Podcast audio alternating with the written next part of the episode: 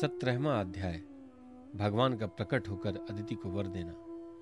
श्री सुखदेव जी कहते हैं, परीक्षित, अपने पतिदेव महर्षि कश्यप जी का उपदेश प्राप्त करके अदिति ने बड़ी सावधानी से बारह दिन तक इस व्रत का अनुष्ठान किया।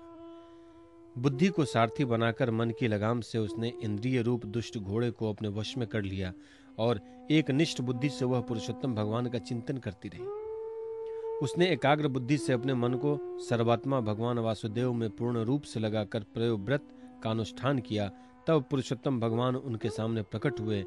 परीक्षित, वे पीताम्बर धारण किए हुए थे, चार भुजाएँ थी और शंख चक्र गदा लिए हुए थे। अपने नेत्रों के सामने भगवान को सहसा प्रकट हुआ देख अदिति सादर उठ खड़ी हुई और फिर प्रेम से विह्वल होकर उसने पृथ्वी पर लौटकर उन्हें दंडवत प्रणाम किया। फिर उठकर हाथ जोड़ भगवान की स्तुति करने की चेष्टा की, परंतु नेत्रों में आनंद के आँसू उमड़ आए। उससे बोला न गया, सारा शरीर पुलकित हो रहा था। दर्शन के आनंदोल्लास से उसके अंगों में कंप होने लगा था। वह चुपचाप खड़ी रही, परीक्षित। देवी अदिति अपने प्रेम पूर्ण नेत्रों से लक्ष्मीपति, विश्वपति यज्ञेश्वर भगवान को इस प्रकार देख रही थी। मानो वह उन्हें पी जाएगी। फिर बड़े प्रेम से, गदगद वाणी से धीरे धीरे उसने भगवान की स्तुति की। अदिति ने कहा, आप यज्ञ के स्वामी हैं और स्वयं यज्ञ भी आप ही हैं। अच्युत आपके चरण कमलों का आश्रय लेकर लोग भगवत सागर से तर जाते हैं। आपके यश कीर्तन का श्रवण भी संसार से तारने वाला है। आपके नामों के श्रवण मात्र से ही कल्याण हो जाता है। आदि पुरुष जो आपकी शरण में आ जाता है, उसकी सारी विपत्तियों का आप नाश कर देते हैं। भगवान, आप दीनों के स्वामी हैं। आप हमारा कल्याण कीजिए। आप विश्व की उत्पत्ति स्थिति और प्रलय के कारण हैं और विश्व रूप भी आप हैं। अनंत होने पर भी स्वच्छंदता से आप अनेक शक्ति और गुणों को स्वीकार कर लेते हैं। आप सदा अपने स्वरूप में ही स्थित रहते हैं। नित्य निरंतर बढ़ते हुए पूर्व बोध के द्वारा आप हृदय के अंधकार को नष्ट करते रहते हैं। भगवान मैं आपको नमस्कार करती हूँ। प्रभु, अनंत जब आप प्रसन्न हो जाते हैं, तब मनुष्य को ब्रह्मा जी की दीर्घ आयु, उनके ही समान दिव्य शरीर, प्रत्येक अभिष्ट वस्तु, अतुलित धन, स्वर्ग, पृथ्वी, पाताल योग की समस्त सिद्धियाँ, अर्थ, धर्म, काम रूप, त्रिवर्ग और केवल ज्ञान तक प्राप्त हो जाता है। फिर शत्रुओं पर विजय प्राप्त करना आदि जो छोटी छोटी कामनाएँ हैं, उनके संबंध में तो कहना ही क्या है।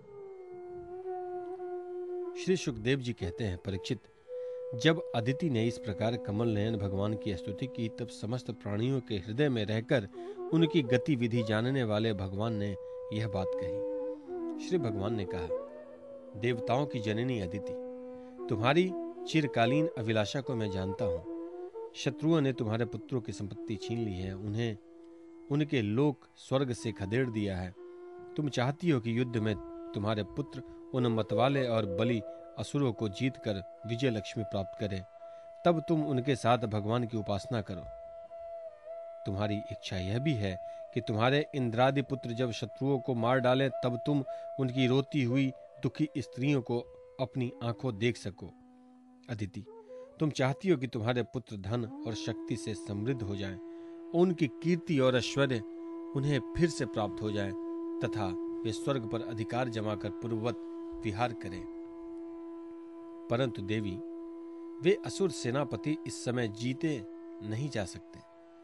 ऐसा मेरा निश्चय है, क्योंकि ईश्वर और ब्राह्मण इस समय उनके अनुकूल हैं। इस समय उनके साथ यदि लड़ाई छड़ी जाएगी तो उससे सुख मिलने की आशा नहीं है। फिर भी देवी, तुम्हारे इस व्रत के अनुष्ठान से मैं बहुत प्रसन्न हूँ, इसलिए मुझे इस संबंध में कोई ना कोई उपाय सोचना ही पड़ेगा, क्योंकि मेरी आराधना व्यर्थ तो होनी नहीं चाहिए।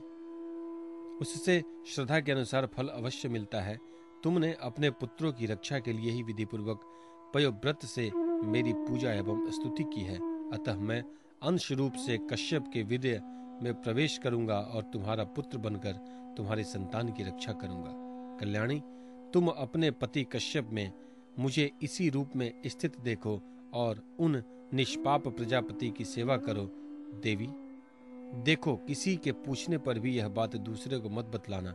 देवताओं का रहस्य जितना गुप्त रहता है, उतना ही सफल होता है। श्री सुखदेव जी कहते हैं, इतना कहकर भगवान वहीं अंतर ध्यान हो गए। उस समय अदिति यह जानकर कि स्वयं भगवान मेरे गर्भ से जन्म लेंगे, अपनी कृत कृत्यता का अनुभव करने लगी। भला यह कितनी दुर्लभ बात है। वह बड़े प्रेम से अपने पतिदेव कश्यप की सेवा करने लगी। कश्यप जी सत्यदर्शी थे। उनके नेत्रों से कोई बात छिपी नहीं रहती थी। अपने समाधि योग से उन्होंने जान लिया कि भगवान का अंश मेरे अंदर प्रविष्ट हो गया है। जैसे वायु काठ में अग्नि का आधान करती है, वैसे ही कश्यप जी ने समाहित चित्त से अपनी तपस्या के द्वारा चिर संचित वीर्य का अदिति में आधान किया। जब ब्रह्मा जी को यह बात मालूम हुई कि अदिति के गर्भ से तो स्वयं अविनाशी भगवान आए हैं, तब वे भगवान के रहस्यमय नामों से उनकी स्तुति करने लगे। ब्रह्मा जी ने कहा समग्र कीर्ति के आश्रय भगवान आपकी जय हो। अनंत शक्तियों के अनुष्ठान आपके चरणों में नमस्कार है। ब्राह्मण देव, त्रिगुणों के नियामक आपके चरणों में मेरे बार बार प्रणाम है। कृष्ण के पुत्र रूप में उत्पन्न होने वाले, वेदों के समस्त ज्ञान को अपने अंदर रखने वाले प्रभु, वास्तव में आप ही सबके विधाता हैं। आपको मैं बार बार नमस्कार करता हूँ। ये तीनों लोक आपकी नाभि में स्थित हैं। तीनों लोकों से परे वैकुंठ में आप निवास करते हैं। जीवों के अंतकरण में आप सर्वदा विराजमान रहते हैं, ऐसी सर्वव्यापक विष्णु को मैं नमस्कार करता हूँ। प्रभु, आप ही संसार के आदि अंत और इसलिए मध्य भी हैं। यही कारण है कि वेद अनंत शक्ति पुरुष के रूप में आपका वर्णन करते हैं। जैसे गहरा स्रोत अपने भीतर पड़े हुए तिनकों को बहाकर ले जाता है, वैसे ही आप काल रूप से संसार का धारा प्रवाह संचालन करते हैं। आप चराचर प्रजा और प्रजापतियों को भी उत्पन्न करने वाले मूल कारण हैं। देवाधिदेव, जैसे जल में डूबते हुए के लिए नौका ही सहारा है, वैसे ही स्वर्ग से भगाए हुए देवताओं के लिए एकमात्र आप ही आश्रय हैं।